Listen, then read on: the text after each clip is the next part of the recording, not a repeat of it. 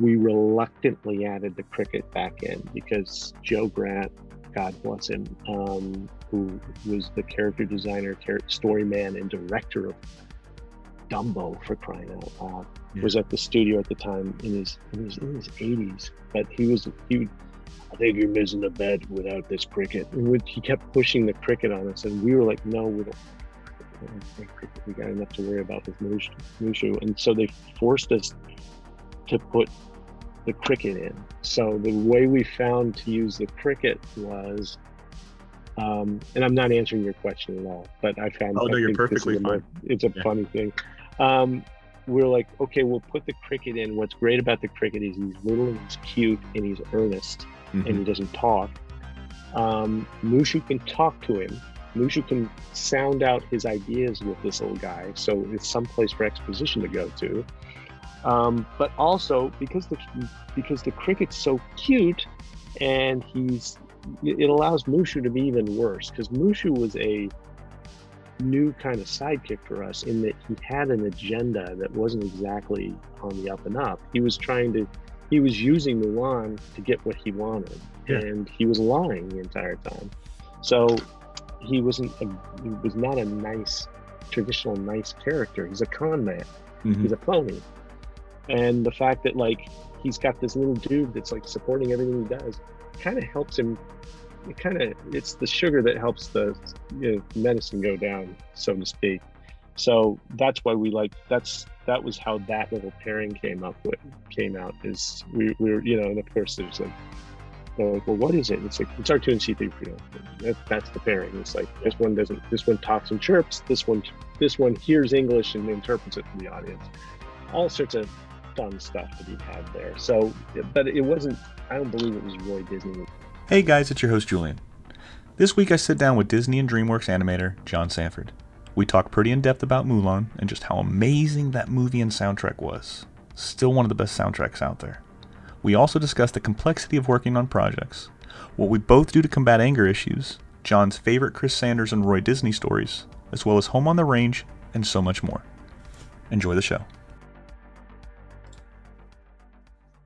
Ladies and gentlemen, welcome to the What's In My Head podcast. I'm your host, Julian, today, and joined by Mr. John Sanford. John, how are you, sir? I'm good, sir. Man, I'm so happy to see this. So, like I told you before we started, ladies and gentlemen, John Sanford here was a part of the Mulan and so many other Disney projects we'll talk to in just a little bit, but specifically Mulan. And I told you earlier, man, I don't know if it was the weed starting to kick in and it was getting to me, if it's old age and I'm just getting super, super sentimental in, in my in my later years. Uh, you know, I'll be 33 here in August.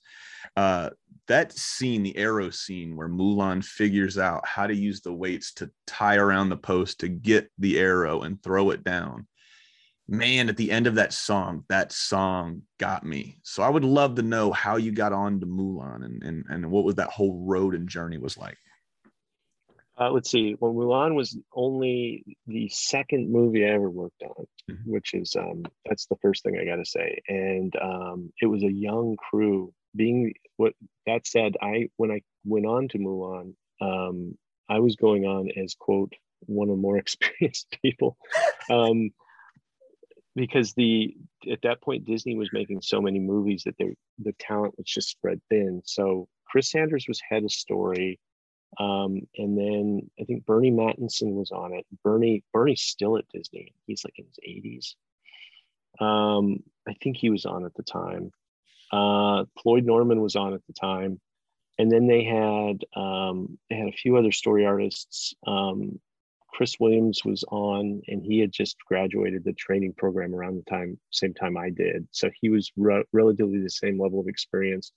Dean DeBlois was on, but Dean had just come over from Way Out, mm-hmm. so this was the first movie Dean had boarded on. So we were all um, and then there was, let's see, Julius Aguimatang was on as well, but he had also just graduated the training program. So it was a bunch, it was like four or five trainees or fr- just graduated from being a trainee. Yeah. And then Chris Sanders and two, two or three, two vets basically. And um, we were all kind of, we were all in our 20s. Um, we were all young. We all had um, various different attitude mm. problems. to, to not to put a too fine a point on it. Um, I was uh, I was kind of an angry, like yelly young man. Like I'd get really upset and you know yell in meetings. Uh, Dean was Dean was super quiet and intense, but he would state his he'd state his opinion and then he'd, he'd just argue it very calmly like a lawyer. Um, That's terrifying, and, by the way. Yeah, yeah. And Dean Dean had this really he was like this super like like at the time now he's like he's jovial. If you ever talk to Dean, he's very jovial and he's got a beard. And he, uh, but at the time, he had this um, he had this really kind of intense kind of look. And Chris Williams is he's like this really tall, affable Canadian guy who just kind of, well, you know, what I'm going for is this, and he just does what you know. He'll listen to what what they're telling him, he'll just go over here and do what he wants. Yeah. Um, and then Sanders kind of pulling us together, who was at, at the time he was like um, I think Chris was actually younger than you are now when he was head of story on Atlantis. I'm That's so insane. On Mulan, sorry. Um, I'm Mulan. I'm jumping ahead in my own timeline. Um, so he was a young guy, uh, Sanders was, and he's kind of pulling us together. And we all re- we all looked up to him because we loved his art. And um, um, I had just, you know, we were just like super inspired by him. Um, I'd come from Hunchback. I was a trainee on Hunchback, and to, at the time they were making, they're starting Hercules. I was getting ready to roll off of Hunchback. They're making Hercules and Mulan, and the one I wanted to work on in the what you know, walk around the halls looking at all the artwork. Um, I wanted to work on Hercules because yeah. it looked like Hercules was going to be our only opportunity to make a um, like a big crazy superhero movie because that's what it looked like. Um, it was you know greek gods and they were like they were already like ron clements was a huge um superman fan so he was already like kind of cribbing little ideas from superman the movie. And um he so i thought this is good. I want to be on that. And so i expressed an interest in that project and uh, i got mulan. Yeah. And at the time, I at Mulan looked like um, looked like it was just going to be another Prince and Princess thing, only set in China. But um, the day I got the assignment, I just walked around and was looking at the art, looking at the boards, and I realized it was wasn't going that way. It looked mm like it was going to be something different. So you know, Sanders came by, dropped off the script, and we talked. I went, no, this is actually going to be pretty darn cool. And so he gave me the script on a Friday. I went and read it back. This is the 90s. So there was a coffee house that was a lot like the one from Friends, a block away from where I lived in Valencia, California, called Java and Jazz. Ooh. And I got a giant, giant coffee cup that looked probably like this, only it didn't have Peabody and Sherman on it. Uh, and I and I drank I, I drank coffee all afternoon and I made loads of notes in the script. I just jumped in with both feet and it I saw it as an opportunity to like for that one to be the one I I really got my feet wet on. And it was it was really um from the very beginning we were it was not an easy movie to make. That's the thing I always have to tell people is that it was difficult because there was the um the the thing that people there were two things that a lot of folks wanted to do. Some people wanted to push a feminist agenda on it, which we didn't want to do. Mm-hmm. Some we the, the notes a lot of notes a lot of notes that people would give us is why didn't she why don't, why don't you have the dad train her in secret so they can she can be a super badass warrior woman going into the army? And then we're like no where's she go from there? Mm-hmm. um, so no we want to we want her to be kind of you know, the, the thing that sanders hit upon and um, we all kind of jumped on with both feet. Because I, I really think it was i remember it being chris's idea. He thought it would be interesting if she was just bad at everything. Mm-hmm. Um, so that's where that came from and the fact that she's you know she's not even good at being a girl and then she's forced to and then she takes her dad's place and goes to the army and so now she's she's terrible at being a girl and we made we went out of our way to make her make sure that she's not and yet she's not a tomboy how is she going to survive in the army? So there's lots of stakes there. So I remember the whole thing about the the arrow? How do you reach the arrow? And I think Sanders came up, it was Sanders that pitched the idea that like he comes out with a big, you know, Shang comes out with a big box and this is discipline. this is, and and so none of them can do it. And she's the one that figures out if you wrap them around she can use them as a as a as a as leverage and climb up the climb up the thing. Um but yeah that's where that kind of that that came from. And the fact that she was the one that figured it out out of all those guys she's the only one that did it and she she used it as a way to uh, and then um from there you see you know when we do the we do the training mon and every every yes we know every movie has a training montage. I don't think they were in 1994 or 5 when we were making that. They weren't as ridiculously overdone and overplayed as they are now. But um we wanted to show real growth of not just her but everybody around her yeah. and um so there's a lot that sequence does a lot of heavy lifting and but for her character, I think that was um, that was one of the big touchstones. Is just seeing, but we had to, and that was one of the other things is we had to see her fail. We had to see her be bad at things, yeah. and it's one of the things that when you're making a female character, well, she can't be bad at things. You're making her look dumb, mm-hmm. and we're like, no, she's not dumb. She's just clumsy. She yeah. can be clumsy and she can be awkward without being stupid. Mm-hmm. And that was a that was a difficult argument with a lot of the folks on the movies. They didn't want to see it, and it's especially hard when you're.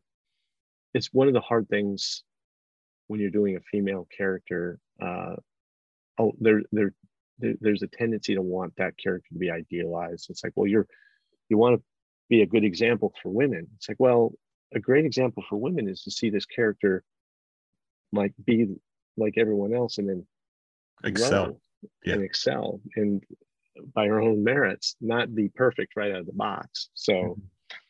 that's I that was that's a long way around to try hopefully answer your question. yeah, I, like I said, I like I the great thing about this podcast and this format and this this medium, excuse me, is it's it's not like we have to come in here and get sound bites. We don't have to right clip clip clip. I like I never I can tell within the first five minutes how long this episode can go. Generally, I try to tell everybody it's going to be at least an hour um, because right. I feel like an hour at minimum fleshes out a lot of things. I've had interviews. I mean, my Linda Simensky episode and my Dave, uh, my David Steven Cohen, so the writer, the head writer, excuse me, um, of Courage the Cowardly Dog are probably my two longest episodes. And it's not just recorded time. I was like before and after, like when we do the little pre-interview type of thing, between both of them, they were at three to three and a half hours a pop. I think the recorded time was like two and a half hours for most of them. The most recent one with Linda Simensky, I think almost pushes three hours. Um, and then we, like I said, we chat before and we chat after the after we uh, hit pause and stuff. Um, but I like seeing how stories evolve, how people come in, because there's a name you mentioned, and we'll circle back to Mulan in just a second. But there's a name you mentioned that uh, I don't think gets one enough credit, and two gets brought up enough. Uh, Chris Sanders. Phenomenal, ladies and gentlemen. Chris Sanders is the reason we have Lilo and Stitch. I mean, yeah. I can't, I can't remember. Was it his idea? Uh, fuck, what was it? The um in the Lion King sequence shit. I heard it on the Bancroft Brothers podcast. So it's not something I went and researched, but I heard it and then I started watching these videos. But he did something like they were having trouble with some scene in Lion King and they just walked by Chris or Chris was like, Hey, can I have this? I can take it. I think it's the um was it the scene can't wait to be king maybe. I don't know but there was a pivotal scene in lion king that uh that, that some of the animators were having issues with. And like well, we'll just have chris bring it up and i heard it on the the bancroft brothers bancroft brothers podcast and for the life of me i can't recall right now. It'll come back as soon as we hit pause or as soon as we hit stop on this one. I remember exactly what i'm trying to talk about. I'm like fuck man you sounded like an idiot babbling and like i said this was great about the podcast. We can flesh out ideas. Nothing has to be perfect. Most of the time we can fix this shit in post john is really what i'm getting at but neither here nor there man uh, but yeah, Chris Sanders does not get enough credit. I mean, the man is a genius. I, I love hearing stories. Uh, whenever I can watch an interview on him, uh, it, it's phenomenal. Uh, but what you, you, said you guys looked up to Chris, you what's crazy is you guys are 20 years old in your 20s, such a young age. And Chris is a young cat at that time too. Um, I mean, yeah. that I, I, think that's why Disney, and I don't want to say youth is the key because you need veterans and you need experience when it comes to anything. But when you've got that young, hungry, hungry, and I think that's what a huge, huge, uh, huge deal it was, and why the Disney animation renaissance happened. I mean, you guys brought back animation, classical animation. Um, out of the dark ages and a lot of people say it was because of the black cauldron but uh you know they said that was the almost the death nail in animation for Disney for sure. But um, when you guys brought it back, I, have had so many of the of you guys on so far, like Aaron Blaise a couple weeks ago. I've had you know you.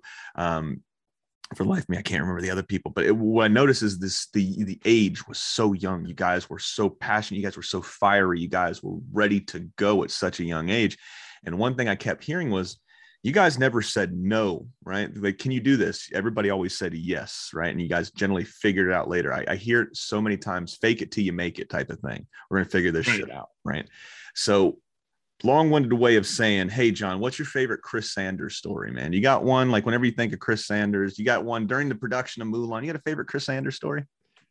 Uh, do I have one Chris Sanders story, or do I have so many that we could just fill a podcast talking about Chris? What's Sanders? your favorite Chris Sanders? Um, the one that's pertinent to um, the one that's pertinent to Mulan, and it's the one that I. One of the reasons why I credit him so much is that he's the first guy that like. First of all, he's um, he's incredibly talented and he's incredibly brilliant. But one of the things he'll do is he'll turn. He would continually turn to us and we were younger, like I was 26 or 27. Chris Williams is the same age I am. Um, Dean DeBlois is younger than we are. And um, he's like asking us. And what was interesting is that one night, like we, there used to be a, in Valencia, there was a record store that, um, and if, if the name comes to me, I'll, I'll be able to pull it. Um, there's a, there's actually an animation writer that we bought most of our CDs from that used to work there. Um, and uh, it was called Tempo Records. And um, Sa- Sanders and I are both habitual CD buyers. I think still to this day. And um, I stopped there after work and I was looking for CDs and I heard, oh, hey, John. And I look up and he's he's there and he's got like a stack of CDs. I said, what's going on? He said, oh, I had to, I Shoot to Thrill from ACDC was in my head. I had to hear it and then I'm also looking for some music. I'm supposed to board this sequence where Mulan fights the Shan Yu, and I'm trying to figure out. And, and he and I um, just talking ideas, standing standing in the soundtrack section of Temple Records. I've got a stack of CDs like this. He's got a stack of CDs like that, and we just start talking through ideas. And um, the thing he kept saying is, I don't want to you know, in the script, they they have him just falling into a big, big fire pit. And I don't want to do that. I want to have her face him face to face. And, and we are just talking through ideas like that. And um, we kind of just beat it. A lot of the ideas that we talked about just standing there in temple Records wound up wound up in there. I said, wouldn't it be great if she if he reached up through the through the ceiling and tried to grab her? And that's in there. Um, he decided he wanted to try and blow her up uh, blow him up, blow up the Shan Yu like with the fireworks, and that wound up in the movie. So that's one. The fact that we, um, he, went, he like thought to ask young, untested, un people talent that nobody else in the studio trusted yet for ideas, and then we'll just listen and talk and talk through them seriously with with with you. And I think he still does that. Um, he's on it. He, I know he's on a movie at DreamWorks, and his crew is really young, and uh, he's constantly like trying to pump them for ideas and get them get them involved. Um, what was the other one? Um, there's all sorts of them. Uh, I'm trying to think of one that would be the, there was he's the first guy I ever met who um and who would actually pull an all-nighter. Mm-hmm. You know, you hear people talk about like oh, I was up, I was up till three on this. I was up. I remember once leaving at six or seven and then coming back the next day and he was wearing the same clothes he had on from the night before and hadn't and literally hadn't slept and um because he needed to get this idea. He he needed to he felt the need to pitch this idea. And i think it was um he's i think it was mushu's yeah it was when mushu mushu awakened that whole thing. I live. And how yeah that whole thing. So he boarded up just a very basic concept board of that. Um and um it was like it and back then we didn't do like like now every sequence is like 12,000 drawings and everything's animated. They were beautiful. It was these drawings that were full of all this personality and perfectly, perfectly rendered drawings. Mm-hmm. the, the way only the way Chris can draw them. But everything was there from Mushu being awakened. Mushu is the guy who awakens the guard, the the, the ancestors. Mushu's um, Mushu wants to be the one that like it's like okay, I get it, I'll go and then they laugh at him. You, you, your your misguidance of clouding disaster. Yeah, thanks a lot. All of that was there. All of it was in there, um, and including the bit where he goes to wake up the stone dragon and breaks it up. All of that was there, and that's the reason why he has to go. But he did that in the night. He literally stayed up all night and boarded it, and then the next day was, and then after he pitched it, like at eight at nine in the morning, then had to continual work day. And I remember him coming into my office and like I'm drawing and I feel I feel like tapping on my shoulder. I turn around he goes, I need to give this to you. And he gave me this, it's this this drawing of this Tyrannosaurus on a skateboard with its mouth wide open. And it says Tyrannosauruses and and I can't remember the the phrase was was two words that just like completely incongruous. Tyrannosaurus is in love or something like that. He goes, he goes, and I said, thanks, man. And because it's this really cr- crazy Chris Sanders drawing. And he turns to walk away. And he's just, I just feel I need to give more. And then he just runs out of it. And he just ran out of the cubicle. He was clearly out of his mind. Yeah, sleep, sleep deprivation. deprivation. Yeah. Yeah. And he was part of it was I know he was trying to be he was being silly and just trying to see if he could freak people out. But I think part of him was there was also I think he was uh, there was a little bit of sincerity there where he was just like a little out of his head. yeah. Just just I feel I need to give more. And then of course there's him running up and down the hall, like screaming in that Stitch voice before it was a Stitch voice, yeah. just trying to make people, trying to upset people. That's so great, man. Thank yeah. you for sharing those stories. I, I really appreciate it. Uh, like I said, we haven't had too much Chris Sanders talk on here. I, I think you're the first guest because um, I've been waiting. I've been waiting for a select few to come on here and, and talk about that. And and speaking of that that that whole scene I told you about, the uh, "I'll make a man out of you" scene. We're gonna circle back for just a second. Uh, do you know what World of Warcraft is, John? John? Oh yeah, yeah. I used to play pretty heavy, like pretty heavy back when I was still in the military and stuff, uh, especially towards the last couple years I was in. Uh, you know, the wife was wife was working overnight. I was working during the day. You know, we had our oldest son at that time. You know, he'd be in bed by like seven o'clock for some reason. And I wish I could do this as a kid when I was a kid. Uh, looking back on all the times I fought naps, I regret that now. Right. So uh, just don't get sleep as it is. But um, my my oldest son, this this little this little shit, man, he needs like ten to twelve hours of sleep, or just to get his beauty sleep. And I'm like, dude, I don't know how you can sleep so long. I get three hours, and I'm fine, fine in air quotes. I get three four hours, you know, and then uh, I, am I'm, I'm off to the races. But I think he gets it from my wife because my wife could sleep quite a bit. Um, not calling her lazy, so and she listens to every other one of these episodes. So don't take that the wrong way. right. But, uh, but uh, she he, he definitely gets it from her. But uh, so when he would go to sleep and she would go to work, I would just sit there and play. And uh, there's there's this whole aspect of online gaming that you have to you know make friends to do quests to do dungeons and do raids and everything like that. And there's a whole reason i'm telling you this i promise and i'll get to it in just a second. But uh, I, I had mulan on in the background right? This is before disney plus and all the streaming and stuff. So i had my dvd in and i was listening to it I guess this is 2015 ish, right? I'm in hmm. Virginia, and then I'll make a man out of you scene comes on. So I'm singing it as I'm typing to my friends, talking shit, calling people assholes, like, "Hey, move, dickhead! You're not supposed to be there."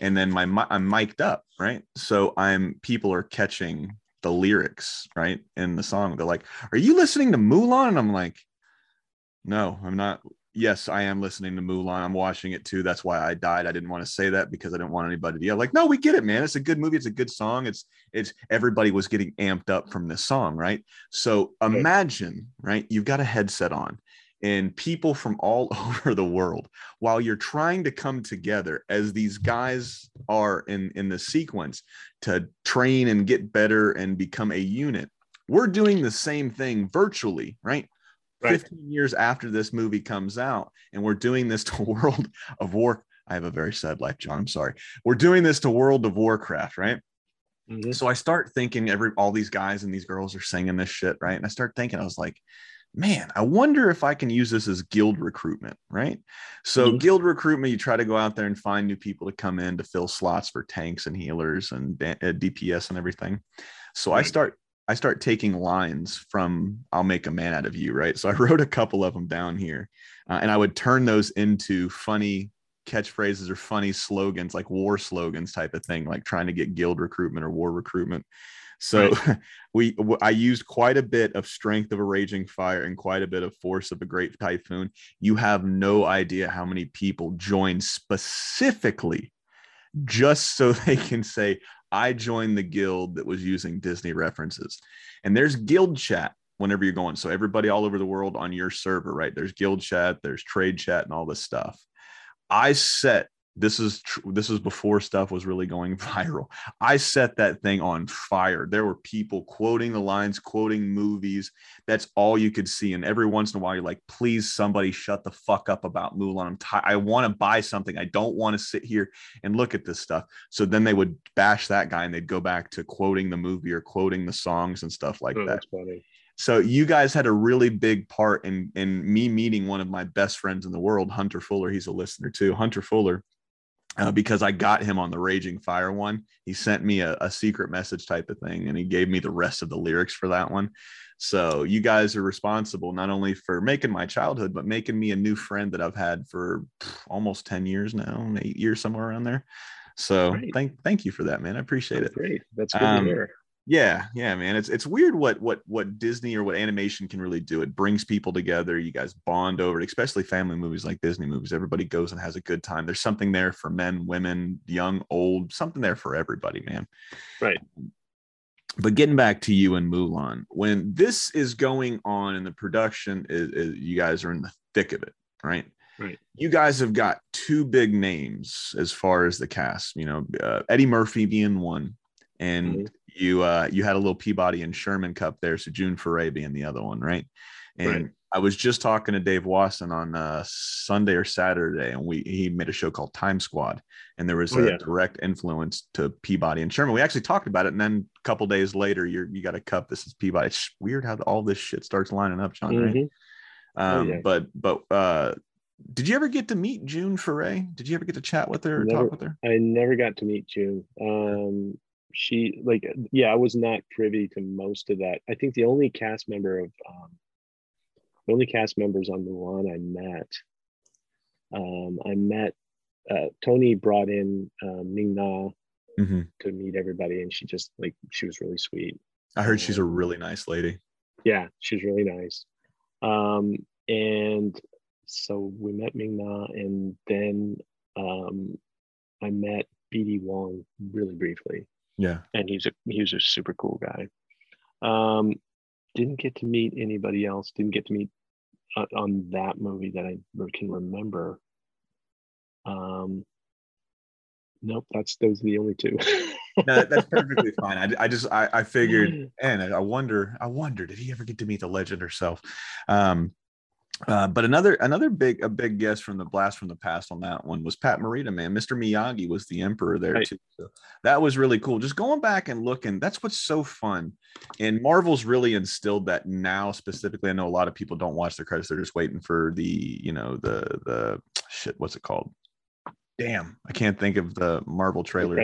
the credit scenes. Yeah, the end credit scenes. Thank you, Yeah. John. You you need to be working in animation or film or something like that because you got some inside knowledge here with this vocabulary. Uh, no, but everybody just sits through it, and then generally once the movie ends, everybody's on their phone until the end credit scene gets. But I like watching and looking at the credits, man. That's why I do this podcast. Oh, yeah. We get to talk to the people that made it because you guys had, like I said, such a huge influence on culture and people and us and them, and it's just crazy seeing all these names pop up, man. But when this movie is is in production what is the hardest part specifically for you? I mean did you have i'm assuming you're struggling because this is your second movie. You said super young right? But you guys are super experienced for for for for that that that age range or that movie that bracket because you're coming off your second one. But what was the hardest part man for you working on mulan? Um, I had a. I think that it was just hard to. Um, I felt. Uh, first of all, I had a hard time drawing the characters. which one was was, uh, hardest all uh, to me, all of them were hard. I was not. I uh, coming out of school, I wanted to work. Um, I had a super cartoony drawing style, and I at the time, and I wanted to um, uh, do. I wanted to do Warner Brothers cartoons, Mhm. and I was jealous of my friends. I'd watch. I'd get up on Saturday morning and watch um, Dexter's Lab and Powerpuff, and those great. and would envy, and then see my friends' names on the credits and say, "Dang it, I wish I was there." Uh, that that was the that was the funny thing. I was working on Mulan. I was I wanted I would would, would have rather have been like at Cartoon Network, hanging out with my um, my old pals from Cal Arts and working on that stuff. Um, just because I I think my drawing style tended to be more cartoony. I was a Warner Brothers guy, so Well, drawing. before you get into um, that why didn't why did why did you go the disney route if you don't mind me asking Um, they made an offer to bring me in as a story trainee, and Gotcha. that's what I really wanted to do. You know, when I whenever I watched Disney stuff, and whenever I looked at the um, that's the thing. I always liked Disney stuff, Mhm. and um, when I do personal things, the, the interesting thing is when I do do personal things, I do tend to like uh, lean into the more emotional, dramatic angle. But um, I always wanted to do like I also love Warner Brothers cartoons. I Yeah. love doing wild, crazy, funny stuff as well. Um, that's that said, when I my film at Cal Arts, when I put uh, my at Cal Arts my third third year, um, my film was in the producer show, and um, Kirk Wise and Gary Trousdale on Hunchback specifically like asked to see my portfolio, so I submitted it, and they hired me to work on Hunchback. That's how I got to there. That's how I got there. Um, and I didn't. I don't. Re- I to be perfectly honest, I don't regret that decision at all. That's more as, as time went on, that became more the place I needed to be. yeah Um, but drawing wise, it was super. You know, back then, story art, story drawings could be could be rough. They could be. They didn't have to be on model. But um, I'd look at like Dean DeBlois could draw Mulan, Mhm. and like he he almost went into comic books. That's how that's that's the level his illustration skills are at. He could he could hang with people like um, uh, Chris Bachalo and uh, Mike Mike Wieringo, um, people of that level. He's at that level as an illustrator. Same with Chris Williams. They both draw at that level. Me, I was, you know, I wanted to be Ed Benedict at one point, so I'm. I had to. I really, really worked hard trying to figure out how to draw that stuff. That was a struggle for me. Um, and then also, I had a. Um, I had a temper and so just being, you know, I was really, I think I struggled with that a lot too. It's just being, trying to get, I, I was always frustrated when um, it seemed like things weren't going our way and I just get Mhm. really upset. Um, well stay stay on that for just a second because one thing that i do like exploring and i, I apologize for keep cutting you off but there's something that we can actually we have something we can get out of this too uh, i suffer from the same thing like i have very very i don't want to say hair trim or hairpin temper but I, I i do I lose my shit quite often, is what I'm getting at, John. Let's just cut right to the fat and just take all that shit all it. So, what are some of the things that you do? Because I know there is a lot of people out there that struggle, me myself included, with a temper. Uh, and it's never, my temper is never, or my anger is never generally directed at anybody. Generally, it's my own shortcomings or my own failings. Because, perfect example. Uh, I'm at work, I fuck a dish up, right? and I get pissed off. Right now, my sous chef, his name is Jose, but everybody calls him Josie. It's just the name we've always called him. So Josie's like, man, calm down, man. It's not that big of a deal. It's like, no, no, no. It's it's not. I wish people could see why I get angry or why my brain works the way it works, right?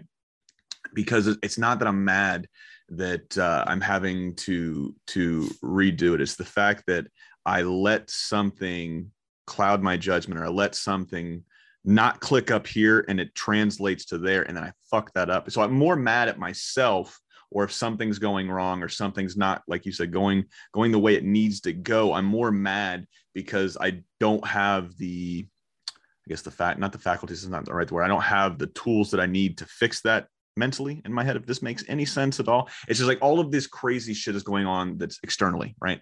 I'm trying to take that and absorb it and try to push it my way so i can break it down. And when i don't get it i get more mad at myself because i'm not able to problem solve the way i should be. When you just take a step back and look at it like man i could have handled that a little differently. Uh, so that's why i get angry more than anything. It's just like fuck dude i really wish i would have handled that a little bit differently. I really wish i had the tools. Uh, I've, I've been told that men have when it comes to emotion. We have the eight box crayon set. I had a psychology teacher in college. He's like, women, they have the 16 colors of crayons and they have the pencil sharpener back there. So they have all of these, these wider hmm. range of, of emotions. He's like, men, we hungry, men mad, men sad. But men mad and sad, because he, he started talking like we're a fucking caveman. He's like, men mad and sad. He was like, that's generally it. We don't even have those six colors. We've got like three, and that's all we really get. We don't have the tools to really work with this. So I, I, like using that analogy, man. But whenever something like this, we've talked about it when I had Tony Sampson on when it came to depression and suicide. I've never really had anybody that's on that's because uh, because anger is one of those things that a lot of people. I don't want to say they're. I know I get embarrassed when I get super hot and super angry because I just look at them like, I could have handled that so much better, but it. I got to let my emotions get the best of me. But you specifically, what are some of the things that you would notice as far as temper goes? And what are some of the things you notice now that you can kind of all right man i need to recenter. I need to zen myself. I need to pull myself out of the situation. So what are some of the things you do? Well the the thing that um, one of the reasons why anger was a problem for me is i have i and i've been more on i've been more open about it. I have adhd mm-hmm. and one of the components of adhd is a hair trigger temper because um, we don't process because of the manner in which we process information emotions tend to bottle up mm-hmm. or you don't you're you're feeling so many things at once and you're getting so much and so much of your um your brain is tr- processing things so fast that your emotions back up on you and the only way it comes out is yeah. Yeah. It's just it's just anger just comes out. So either a lot of times before um, a lot of times I'd either feel numb or I'd feel really mad about something, really sad about something. And um, anger is the one that is kind of the go-to, was the kind of the go-to for mine. And so if I'd get frustrated, I'd get mad about it. If I'd get, if I was upset about something, it would, it would come out as anger. If I, if I was having, if I was being impatient because somebody wasn't seeing my, seeing an idea or somebody was ignoring an idea or somebody was not um, doing something the way I thought it should go, or things weren't going, I would just bottle up on it. Would just bottle up.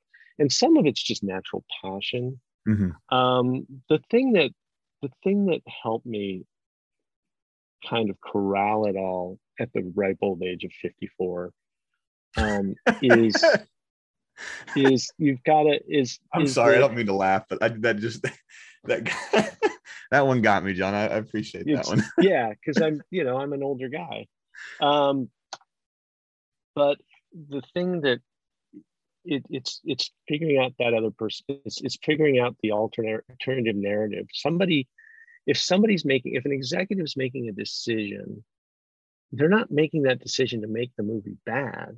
mm-hmm. they're making that decision because they're seeing they're either, they're seeing things that you can't see. Yeah. Many times, um, they're seeing they're dealing they're um,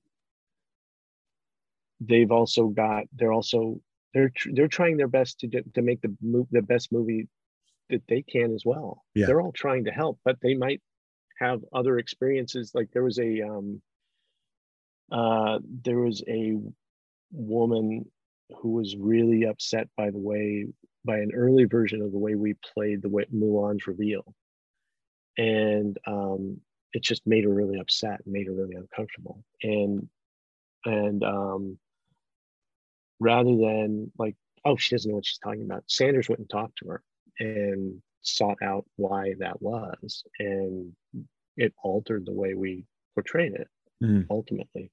Um, but people people aren't generally the thing that you, I've learned to understand is nobody's trying to be nobody's trying to mess you up. Yeah. They're all doing their own thing.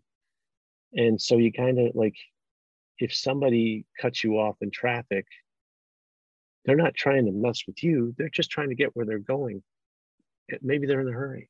Yeah. So it's like, oh, well, you know, maybe, sorry, you know, that type.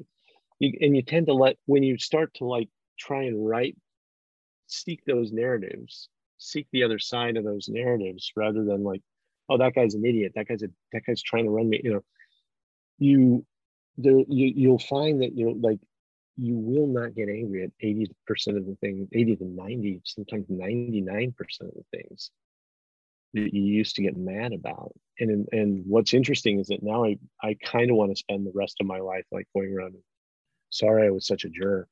Sorry I was, you know. You're doing what Chris was doing. I wish I was more giving.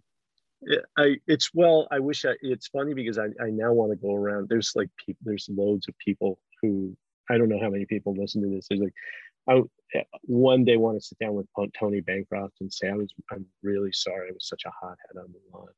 I want to sit down with Barry Cook and say, I'm really sorry. I was such a hothead on Mulan. I know I was a handful. Things like that. Things like that. Um, and what's interesting is that now, um, nowadays, when I'm, you know, I'm on my current show and I'm dealing with younger artists, um, these guys fortunately are not young not young they're young but they're not angry. They're just trying to do the best job they can. Um, and so i'm a lot more if they're having trouble with something i'm a lot more patient with them. Yeah. i'm like he'll get it. He's just you know maybe this you know if he forgot this one thing it's because this you know, maybe maybe he's maybe his kids were sick or something. Yeah. I try you know those are the types of things i try and i try and do. And then i also try to like if i'm frustrated about something, I try and identify what's frustrating me. Why am I frustrated? Are you, you know, and it, when you start to like sit down and really check in with yourself, go deep and check in, you'll find that a lot of the times you won't be mad. Yeah. You, and if it's about it, and if it's at somebody else, you'll find that you, you're like, I'm not mad at them anymore. Yeah. I'm not mad at this guy. And um, it's just kind of it's it's changed a lot of the way I used to do a comic strip, a web comic called Chippy and Lupus that was about a super angry, aggressive rabbit and a really dumb dog dog wolf character. I find it's harder to write that comic strip because I no longer identify with a rabbit. I used yeah. to be able to channel the rabbit all the time. And lately I can't. I'm like, I'm not that, you know, I can step outside it and write that character the way uh, a writer might write the Hulk, but I can no longer jump in that that character's head and be that character. Yeah, that's a that's a good thing though, John. I mean, there's yeah. a lot of people that chase what. It, I'm I'm I wear a chef coat, not a lab coat or or a fucking doctor's coat. So, ladies and gentlemen, take whatever I'm about to say with a grain of salt. You see what I did there, John? That's a that's a cooking joke. Grain of. I know. I know. That's pretty good my kid would have called me a loser if he would have heard me say that shit. But um, it sounds like you found peace, though, man. Is what really what it sounds like. It sounds like you found whatever's making you tick. It, it's so hard because it's so easy to sit there and say the reason I'm mad is because of them. The reason I'm mad is because of her. The reason I'm mad Right. is because of that, this, or that. Very few people can sit there and say, man, I'm the one that's fucked up in this situation. I'm the one. I there, like. I look back on it so many times. You ever seen the movie Happy Gilmore? Oh yeah. So that scene at the beginning of the movie where he's always saying he was like, "Man, I was a really angry kid," and it's him hitting the kid in the head with a hammer. And he's like, "I, but I'd always be really, really quick to apologize when I was wrong." And he's at the next two second scene, it's him bringing that same kid he was hitting in the head with the fake hammer, uh, a piece of cake, and you know, apologizing and rubbing the kid's back. That's what I do because as soon as I do something where where my anger gets the best of me, I'm like, "Fuck." shouldn't have said that, shouldn't have done that. That was stupid. I didn't mean that. I just wanted to say whatever was right there to come out here so everybody else could fucking feel whatever pain I was feeling, right? Because the things that cut the worst are generally what's pretty much true, 90% true at least. That's generally what really cuts the deepest, you know. So, but with, with you specifically, man, it sounds like you kind of found peace, man. It sounds, I mean, I don't know you. This is the first time we've actually talked, uh, talked face to face type of thing. We've talked in, in Messenger and shit like that before, but man, it sounds like you're on the right path, at least, and you're better and happier than you are now. And I'm pretty sure.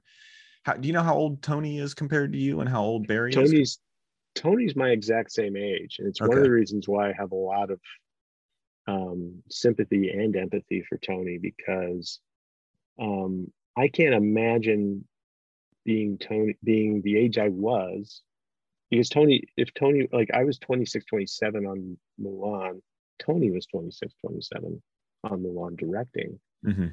and to be thrown into that position and then have um because the thing what was interesting is when i'm going to jump all over the place. When i was perfectly when i was given i was uh given the position of director on um Home on the Range. that's the one. Yes thank you. Um that's the movie. Uh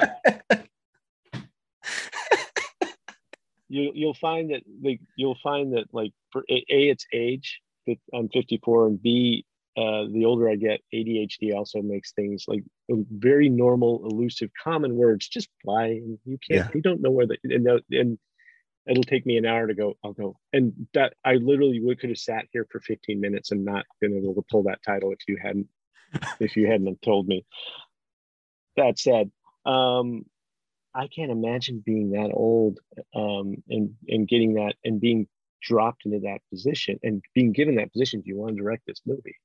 Well, yeah. But when I was asked to take over Home on the Range, um, I was 32 Mhm. and I'd been at Disney. Um, not I'd been been there five or six. I'd I'd been there six or seven years. I'd done story on two movies and then was head of story on Atlantis. Um, so I'd had some movies under my belt, but then they're like, "Hey, want to direct this one?" And what was interesting is that even at that age, I had there were like several people like, "Why the heck are you directing? Yeah. What? Are you, who are you? What? Who is this? Who is this Claude? Why is why is this? Why do I suddenly have to listen to this kid tell me what to like, how to do my job? Um, so I can't imagine. I can I can um, well I I can say I can't imagine, but then I I also can, and I also witnessed a lot of the crap that Tony took on that movie because I was also one of the idiots that was giving it to him, and it wasn't right. Um, Tony was doing the best he could, and the great thing about Tony um, was that he also was very honest when he, you know, unlike a lot of people, and I've seen a lot of people take that job and then act like they had all the answers. Mhm. Tony never did that. Tony was like, "Well, what would you, you know?" He's like, I, "Help us. What Yeah. what would you do?" He was earnest in that he wasn't he wasn't throwing his weight around and blah, blah, blah. he was trying to do a good job and he also when he didn't know something he'd admit it and he'd um he'd defer to chris or he'd defer to um barry but i think i you know i think he did a um i think he did a great job and the his first movie out of the gate is Mulan. He got to direct. And Mushu too. I mean, Yeah. huge. When was the last time you got a chance to talk to Tony? Uh, at the Mulan uh, 21st uh, anniversary thing at CTN, we all got to sit up on a stage in, in fancy chairs like this one. Yeah. And um, and and ask que- and Jerry Beck asked questions. Oh, he's such a great dude. Yeah, too. for of us uh, in front of an audience, and uh, yeah, I got to see both him and Tom uh, and Barry. I got to see Barry again. Barry's a trip. Barry's a good guy. Yeah. Um, still doesn't look his age. um, and and uh, it was it was good to see everybody. Um, Have you gotten to tell Tony this? No, I've never got to sit down with Tony and say, "Hey," um because um, back uh, this it was before I'd gone. You know, I, I've been on. I've been in therapy for uh, the last year and a half, thanks to the pandemic. Um, and a lot of the stuff I've just kind of discovered through therapy and through talking. And yeah, I'd love to sit down with. There's a bunch of people I'd love to sit down and talk to, and and just tell you know give them props. And Tony's one of them. Tony's a yeah. great guy. Well, I've I've actually been talking to both Tom and Tony. Um, I'm hoping they'll come on sometime in June. They said they're real busy right now. Um, uh, both of them said they were interested. Well, Tony definitely said he was interested, and I've been talking to Tom here and there. But like I said, they're both busy guys. Um, so, uh, one second. One thing that I did notice though through the pandemic, you just said you were doing therapy through the pandemic. It forced a lot of people to really reshuffle the deck of life. Right. Mm-hmm. I know I did I told you before why I started the podcast, all of that crazy shit happening. And then I noticed that there wasn't time, right? Kobe Bryant dies at 41 years old.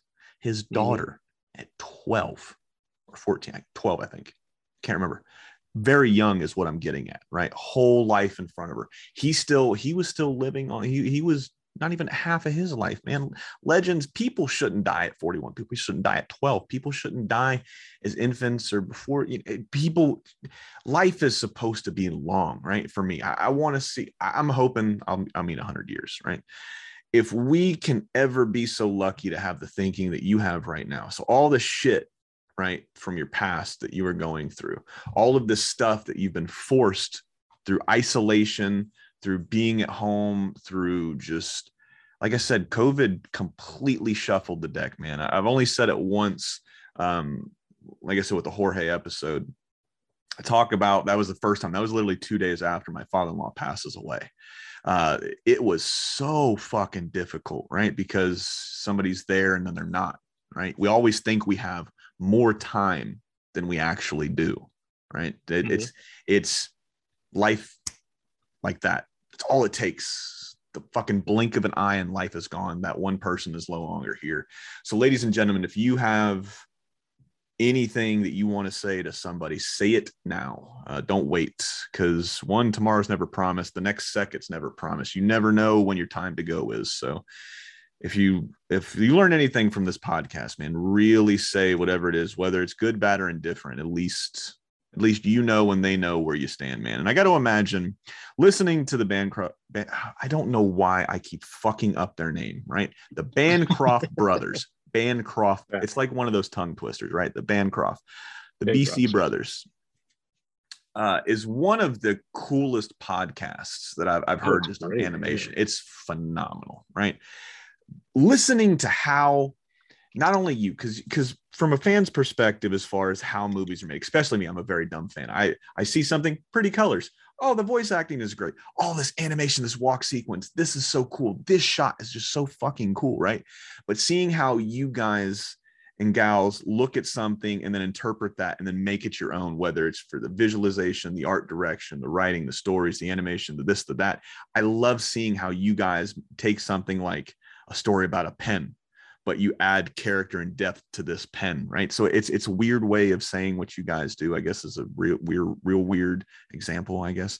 Um, but it, it's crazy to see how you guys do it. But listening to them talk, man, and listening to you talk on how you see a movie or how you see a character on when we were talking earlier on Milan. You didn't want to make her seem like she was good at being a guy because she wasn't very good at being a girl at that point in time or what people thought a girl right. should be during that that time frame you put me in that position at 26 years old man that that mulan movie is going to suck because i would just like i don't know make them fight make the dragon say some funny stuff you know what i mean so it, it's just interesting right. to see it at such a young age what you guys and gals come up with man you guys are phenomenal for 26 being on your second movie, dude. You guys absolutely crushed that movie. It was a beautiful movie, man. So uh, hats off to you. And like I said, thank you for getting, like I said, try not to get super personal with you guys, but when something like that, depression, suicide, anger, you know, some of the stuff that life throws at us comes up. I don't want to cut it off, cut the water off too soon because there's so many people that listen to this I have so many fans that are on the autism spectrum that have Down syndrome. So many fans that are in the industry, from writers to some of the executives that I've had on, love my show when they tell me like, "Oh man, I'm I'm so happy you got this person. I love this person." And hearing some like Linda Simensky told me, she's like, "I've known some of these people you've had on here 30 plus years, and I haven't heard the stories that I've heard them say. And he's, she's like, I work with them every day and I have not heard these stories. You talk to them for 20 minutes and they're, it's like they're sitting on a couch with you. Like you're, you're conducting somebody's, uh, right. somebody's therapy session. So it's, she's like, it's crazy to see what you get out of some of these people. So whenever something like that comes up where it's like real life shit, I really like to explore it because people get a lot of information from this podcast, whether it's tips and tricks, whether it's how they should handle something or it's how they look at something. So it's always nice to see when real, real life shit happens. And I keep hitting this thing. I apologize. Real life shit happens and we can explore it and we can talk about it, even though this is an animation pop culture podcast. It's life really at the end of the day, John. So thank you for for getting personal with us. I really appreciate it. No problem. No problem at all. Thank you. And yeah. uh, you know, I know we've hit about that hour mark. How are you looking on time? Are you okay? I don't want to put you in a, in a negative light, but uh, I my I know my uh, we can probably go for another 20 my, my wife my my lovely wife wants to go to dinner and then we're going to go um at we've discovered the love of ice skating. Yeah? And yeah we I, yeah just started ice skate we go to the pick either pickwick over here in burbank or there's a place we drive all the way to valencia and we uh, skate. I've got a pair we get we just skate around or we we've um, just and it feels like elementary school, but uh, we, there's a roller rink and we roller mm. skate at the same time. And I tell you, man, uh, for someone in in my age bracket, there's no better exercise than yeah. skating around a rink for an hour, two hours, three hours.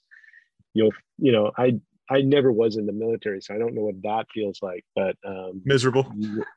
yeah, that's what I, that's what I figure. I've got I've got a history of heart disease in my family, so um, the I read that it's skating's good for your core. It's good for your, it's a it's believe it or not an all body exercise, yeah. and it's not you know I've done the thing where I've lifted, you know I've gone to the gym and lifted, and I got I did one workout where I could I got to the point where I could squat 360. Wow, that's and. Um, yeah, and I'm like, I can't do that anymore. But it's so boring it's yes. so boring but if you if you're like skating with your you know, me and my wife just skate around to dumb disco songs and it's like man it's like 1978 all over again when tell, me, tell me you're wearing bell bottoms. Are you are you bringing out the uh oh, fuck, no I, um, ah john travolta. That's i couldn't think of his name. You oh no no I, um i never i never i was not a bell bottoms guy but um we do like what's funny is we do it, there's one of these days i'm either going to make a documentary or a comic book about the, the culture that happens within a skating rink because characters appear. There's like and what i've noticed is that sarah's like my, my wife sarah goes it's like a party. It's like yeah. going to a party. So like she'll dress up and she'll put on an outfit for skating and i'm like you're wearing that? You're wearing okay i'm gonna i'll go to my closet and find something that coordinates with her so that people know we're together. That's cool. and it's it's silly and crazy and and uh, but yeah, that's that's what we're probably going to do tonight is either go to the ice skating rink or we're going to go to the roller rink again. That's cool, man. That's what makes marriages last. I've been married this yeah. year. I got to do the count because it's. I know I was about to say it's 14, but no, we've been together 15. We've been married for 13 this year. Hey, that's uh, great! Congratulations. Two, thank you. I appreciate it. In two weeks, we'll be married for 13 years. Greatest person. Like I wouldn't. I wouldn't want to be with anybody else, man. It's, she's so fun. Uh, I'm pretty sure on the other I, I, I know I drive her up the fucking wall because uh, that's the whole reason I started this podcast. She's like, "Will you stop talking about cartoons? You literally have a podcast. Talk to the people about cartoons. I'm so tired of hearing about this actor doing this or this voice or this animator doing this." And I was like, "Okay, And then she brings up Grey's Anatomy. I'm like, will you start a podcast about something? I don't want to hear Grey's Anatomy. It never really works in my favor when I try to flip it back around on her because she's way too smart for that. Right, she's right. way too smart than me. Uh, but that's what keeps the marriage good, man. You guys do stuff together and you do stuff that's fun, man. So I love hearing that type of shit. Ladies and gentlemen, if you're looking uh, for something to do, John's a big proponent on ice skating and roller skating, man. Really keeps shit fresh and it keeps stuff fun good workout too. Um, so as we start to wind down here, man, we got some fans' questions. Did you have fun, by the way? I, I know we talked a little bit crazy. I don't know what you're expecting when you're coming on here. I never know what I'm going to expect and what we're going to get and what we're going to talk about. fun- this is a fun talk. I feel like I feel like we should do a. I'd be open to doing a part two, just so we can get to some to do to nitty gritty on other some of the other movies. But um, I would just love to I do a part about my my mental nonsense for a good twenty minutes. So uh, yeah, anytime you want to have you, you want to do more, I'm I'm uh, open and willing in talking about Beautiful. comics, talking about whatever. Beautiful. So, I, I'd love to do that for a part two. Um, so what we'll do is I'll uh, I'll reach back out and see what your schedule is and and a June July-ish time frame, and we'll do another part two, man. Because I've had a lot of fun. Like I said, we've explored some really really cool shit. Um, and we can re redo some stuff. So whenever I do these things, I never write stuff down. And I told you this is the first time I've actually written stuff down. Um, so when I was looking up Mulan, and I don't know if you'll be able to answer this, but you worked on the movie, so you might be able to. Um, I saw something that was like one of those rumor type of things on IMDb. Apparently, Mushu uh, was hinted towards like they wanted to see something like a Mushu by Roy Disney. Is there any weight to that? Did Roy Disney say, "Hey, man, I'd like to see something like Mushu in this"? No, No. um, to, put not to put too fine a fine a point on it. Um, when you make these movies, there's always going to be like back then when you develop something like this, you look for, um, and maybe maybe Tom, maybe Tony will put oh, no, that's he's completely wrong about this, but I know that um, you look for the animated elements. So if you've got human characters in your movies, the first thing they do is like uh, can we put can we animate those little foo dogs you know Yeah. can you can you animate so initially um the first thing that um the first thing they had in mulan the first sidekicks in mulan um were there was a dragon and a phoenix Mhm. and um they argued all the time they talked to each other and so mulan so they it was two characters that went with mulan because in other movies there was like in little mermaid you got flounder and Sebastian. In Beauty and the Beast, you got um, you got like four or five of those little critters. You know, you got the teapot, you got uh, Cogsworth, and I can't remember. Cogsworth in the air, you even got Yeah. the feather duster. Um, so it seemed, you know, that it was natural to just populate your movie with these little these little sidekicks. Um, the big problem with the dragon and the phoenix characters is that uh, is that um, Mulan would wind up just sitting and watching them argue. Yeah. They, they'd start going at each other. And when they, you took one of them out, it was a thing between Mulan and Mushu. And then we reluctantly added the cricket back in because Joe Grant, God bless him, um, who was the character designer, story man, and director of Dumbo for crying out loud, Yeah. was at the studio at the time in his in his in his 80s. But he was he would I think you're missing the bed without this cricket. And we, he kept pushing the cricket on us, and we were like, no, we don't. We don't think cricket. We got enough to worry about with Mushu. And so they forced us to put the cricket in. So the way we found to use the cricket was, um, and I'm not answering your question at all, but I found. Oh, no, I you're perfectly fine. It's a Yeah. funny thing. Um, we're like, okay, we'll put the cricket in. What's great about the cricket is he's little and he's cute and he's earnest Mhm. and he doesn't talk. Um, Mushu can talk to him. Mushu can sound out his ideas with this little guy. So it's someplace for exposition to go to. Um, but also because the because the cricket's so cute and he's it allows Mushu to be even worse because Mushu was a new kind of sidekick for us in that he had an agenda that wasn't exactly on the up and up. He was trying to he was using Mulan to get what he wanted, Yeah. and he was lying the entire time. So he wasn't a, he was not a nice traditional nice character. He's a con man. Mhm. He's a phony. And the fact that like he's got this little dude that's like supporting everything he does kind of helps him. It kind of it's the sugar that helps the you know, medicine go down, so to speak. So that's why we like that's that was how that little pairing came up with came out is we, we were you know and of course there's like they're like well what is it? And it's like it's r2 and c3po that, that's the pairing. It's like yeah. this one doesn't this one talks and chirps this one this one hears english and interprets it for the audience. All sorts of fun stuff to be had there. So but it wasn't i don't believe it was roy disney that said hey, you need a you need a sidekick. That's my bad roy disney impression. Um that's the first one I used to do, here. I used to do a better one. I used to, I used to be able. I, I, I just don't like hearing the word but. You know, I used to be able to just because I used to hear. I he was so much fun to sit and talk, and and then Steve Steve Anderson did an impression of Roy, and then I developed one. Um, it, because it was you know he's it's fun to. I, I'm from Denver, Colorado, and so you hear he's from Roy being from Kansas, you hear that accent all the time. And I'm like, I know that accent. I know people who talk like that. And then, then you kind of add that smoker's voice and uh, you kind of, I don't, I don't want to see any of that in our movies. You know, that kind of, you kind of just, and then you just slow it down. Plus, he was so, I loved Roy. I loved Roy and I loved Dallas. They were such nice people. They're like your grandparents and they were really sweet. so, Tom, Tom said Roy was his favorite billionaire. Tom Sito. Yeah, I would, I would, I would agree. I would agree. They're, um, they're, um, Roy was a sweet guy. You know, yeah. I never met anybody, and part of it, what that's the interesting thing is, I think he grew up while all of that was kind of growing up around him. So he wasn't born with like a billion dollars in the bank. He yes. was born, I think, I think he was born with a dad uh, just tearing his hair out because his crazy brother was trying to was constantly trying to make the company go broke with his wild ideas. I think that's the that was the reality he grew up with.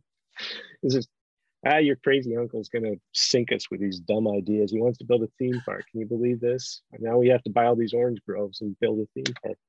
And now it's you know, the most recognizable yeah. character in the world next to exactly. Batman, Superman, and Coca Cola. Exactly. So it's that's I think that's one of the reasons why he's so he was so affable is he didn't grow up with that money in the bank. He grew up while that money was growing. While the bank was while the yeah, while the money was growing, but somebody kept spending it at the same time. hundred percent, man. We got a couple yeah. more minutes here. Uh can you do me a favor the next time you come on? Can you work on your Roy Disney accent? I'd love to. i am going to go watch some Roy Disney interviews, and I want to hear John Sanford if he's got some time to practice. Figure a couple weeks yeah. might, might get it. I used to be able. Yeah, I used to do it all the time, but yeah, I'll. I'll. There was a one. There was one I did where, um, and I'll. I'll do it next time. I'll just describe the set. We were. We were at a. Um. Um. We were doing a. Um.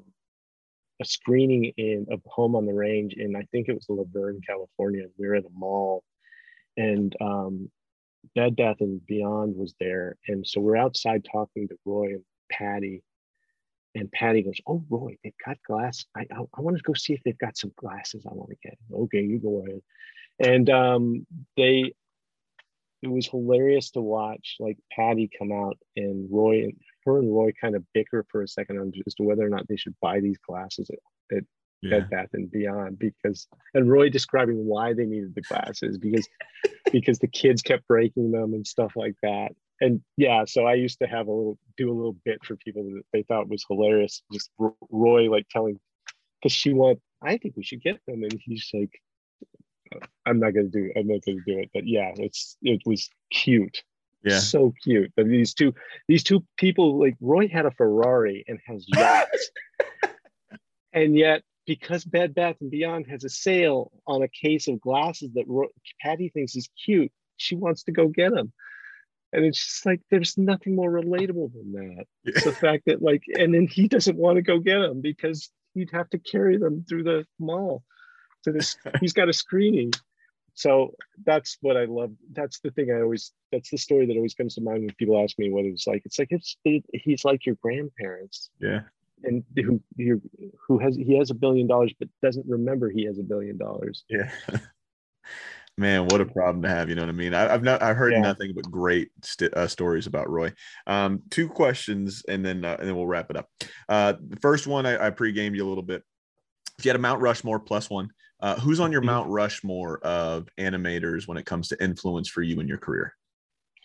Uh, I, I have to include cartoonists um, Okay. in in with this. Um, Charles Schulz was the reason I wanted to be a cartoonist. Uh, so he's one. Walt Kelly, who uh, you may not know, you might have to Google. Um, he did a comic strip called Pogo. Mhm. Um, when you see Walt, when you see Walt Kelly's drawings, you'll know you'll, and then you look at my drawings online, you'll go, "Oh, that's who he's ripping off." um, and badly. Um, Walt Walt Kelly made me want, want to draw and made me want to work at Disney because Walt, Walt Walt Kelly was a cartoonist. He did a comic strip called Pogo, but before all that, he was an animator at Disney, Mhm. and he worked on Dumbo and he worked on a bunch of diff- different things. Um, so it's Walt Kelly, um, uh, Charles Charles, Schulz, and then um, I always have to. I it gets a little more difficult, but Chuck Jones and um, Chuck Jones is there because he, Chuck Jones was the his cartoons, his Warner Brothers cartoons specifically, were the first cartoons I remember um, seeing the name Charles M. Jones and then going, "Oh my God, that was an amazing cartoon!" Mhm. And just those are the cartoons I vis- I reference in my head because they were not only hilarious, but Chuck also went for um, nuanced emotions that not that not all the other guys did. You know, like Clampett stuff was great, but um, Chuck will go for you know pathos and real pa- like just that that that scene of the bulldog crying because he thinks that the kitty's been ground up and made into cookies and feed the kitty. Nobody nobody did a scene like none of those other guys ever attempted anything like that and made it sweet and also funny. So Chuck is there, so that's three. Mhm. And the fourth one um, gets a little difficult. And the one the, the one that's jumping into my brain and it's going to take a while to I'll explain it as briefly as I can. But Edward Van Halen is my number four um, because and I play I play guitar a little bit um, and I've, I've struggled with guitar all my life, but um, I remember being a teenager and seeing um, and seeing the Jump video, and I didn't know um, cable came to Denver very late, so I didn't see a lot of Van Halen. All I knew about Van Halen was um, I think a friend of mine had the Diver Down cassette, and he played a little bit of it for us, and I thought that's pretty good. That's pretty awesome. But then um, I saw um, the Jump video, and it's kind of this crazy video. Um, and you know, David Lee Roth's up in the camera. I'm like, I'm like, that guy's pretty wild. And then the guitar play, they you know they cut to him, and Eddie just goes, just one second, and then just lays out this blistering solo. And the hmm. entire time, you know, what what I was used to seeing when I'd see watch guitar players is guys pulling faces and seem to see like str- like seem to seem to str- struggle with it and seeming and and Eddie's just Having a good time. Is this fun? I'm having fun. I'm having fun playing this. Do you like what I'm doing? I don't care. I'm having fun anyway. Um, that that kind of affable attitude that he had playing, and just a sense of fun. And um, once I once I started listening to the music, and once I started um, trying to like analyzing the songs and trying to play them, there is he. First of all, he's one of the best rhythm players in the in the history of rock and roll. You know, you can put him up next to Pete Townshend and all these others. Just rhythm and writing riffs, writing unique riffs, um, and song structure. It there's almost no one better. You know, I'd put him I'd put him up with Lennon McCartney Mhm. as far as like stru- great song structure. Um, and memorable song structure. You can hum his riffs. You can't do that with a lot of um, with a lot of uh, rock players. Um, so there's that so there's that. It's also the um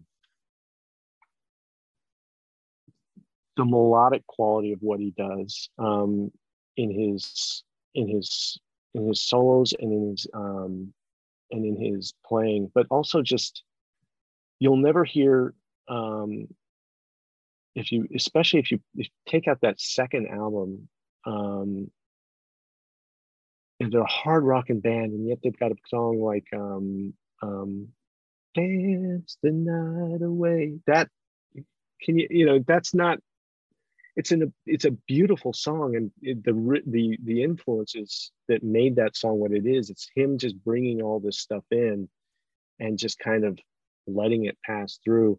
It's the it's the it's the um when i when i hear when i when i listen to the music when i hear the hear him talk about guitar playing and when i hear him talk about why he likes things a certain way it's a it's a mode of thinking i've tried to apply to drawing mm-hmm. and i've tried to apply to writing and i've tried to apply to like how i approach editing scenes and movie making it's like it's all it's about like it's stripping away what's not there and yet also adding things in that aren't aren't expected and doing things that aren't necessarily going to be the expected way but that are meaningful. You know there's um i think there's a lot to be learned in just i i in just finding i've always been i've been one to like look for things that inspire you to do art. You know yeah. it can come from anywhere. If you're a cartoonist um, you don't necessarily have to just take exp- take inspiration from cartoons although i have um, i think it's interesting to look at other things and look at other mediums like my friend Rad Sechrist who um, was the creator of kipo and the kipo and the wonder beasts on netflix was talking about how his approach to character design was influenced by Stevie Williams, the skateboarder, how Stevie Williams skateboards. Yeah. And I went, that's amazing. I I'm totally down with that. And I was like, I was just thinking that's kind of, you know, because I've always had that approach with thinking about how Van Halen, how he approached a song, how he approached recording a song, how he approached how he does things. And um, so that's my those are my four. If I had to add a fifth, um, I'd say Harvey Kurtzman. Yeah, he's the honorable mention. Um, not just for creating Mad, but he's got a couple of there's if you if you seek out there's a Kitchen Sink Comics did a collection of his Hey Look comics that were just one pagers he would do in the back of these humor cartoons, uh, humor magazines or humor uh, cart, uh, funny animal comics, and they're brilliant. Mm-hmm. textbook mm. cartooning. They're so good, and it's like this little slim volume. And if you go on eBay, those things sell for like four or five hundred dollars now. Yeah, um, they need to reprint that book. But the other one is there's his Jungle Book, which was this weird little paperback he did for Ballantine Books in the 50s or 60s, and it's four or five little just little stories that were little riffs on little ideas he had, but but they're it's just brilliant they're just brilliant, fun comics and um, super big influence on on me and how I think. Beautiful. And last question, we talked. You just talked books, and you brought up one. I'm pretty sure you'll put on there. Uh, if you had two books to tell every animator to go and pick up, what are those two books? Uh, I'm gonna have to, and this is it's right here next to my. Oh, I'm so glad you brought this one up. It's such yeah, it's right there. Book yeah that one when i um i got that book when when i was 14 or 15 the local mall one of the local malls in denver university hills mall there was a fire. And the bookstore didn't catch fire but the fire department had to go through the bookstore to get to the fire. So they stomped on a bunch of books and the smoke went through the books and made the books all smell like smoke. So the bookstore had to sell all their books at half half price and 30% off. So I got the illusion of life and it's oh there's this is a new copy, but yeah. my copy, that's the copy. My original copy is still over there on that shelf and it still smells like smoke. That's awesome. Um, yeah, it still smells like smoke, and it's still and, it, and the binding is broken because the fireman just stomped, stomped on, on it. into the. Is the uh, footprint the still there? Pardon? Is the footprint still there? No, um, the it had a it had a dust jacket that okay. was torn and that's how i figured that's how it got torn is it looked like somebody had stepped on it. Yeah okay. Um so that's one book. Um it's hard to come up with another one. Um but another book that, what is the other book every animation person should read? Um, you want to save it for the part two? We'll keep we'll we'll end it on a cliffhanger. Yeah, I'll save it for the part two. I like comics, so oh, um, the Smithsonian Book of um, comic strip comics. Okay. It's a big collection of just comics um, from going all the way back to the um, early part of the 20th century, and that's where I that's where I first was able to read uh, Segar's Popeye because they had a full adventure of Popeye in that book. They had a, a, full Dick Tracy adventure in there. They had a in serialized in strips. It's the first time I saw um, Krazy Kat in a significant way, and they had an entire Mick, Floyd Gottfredson's Mickey adventure, um, and it was the first time I'd seen Mickey a Mickey's the Mickey comic strip and read it. and Went, wow, this is amazing. This is so good. The storytelling is so good. The cartooning is so good.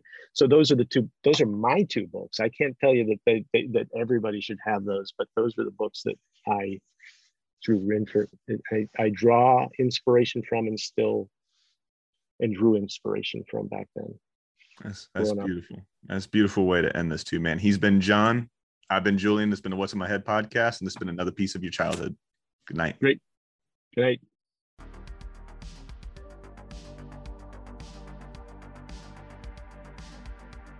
I just, you know, taking what Brad uh, had in mind, you know, he was just saying, well, you know, it's like 50s, 60s, it's, you know, the superhero thing.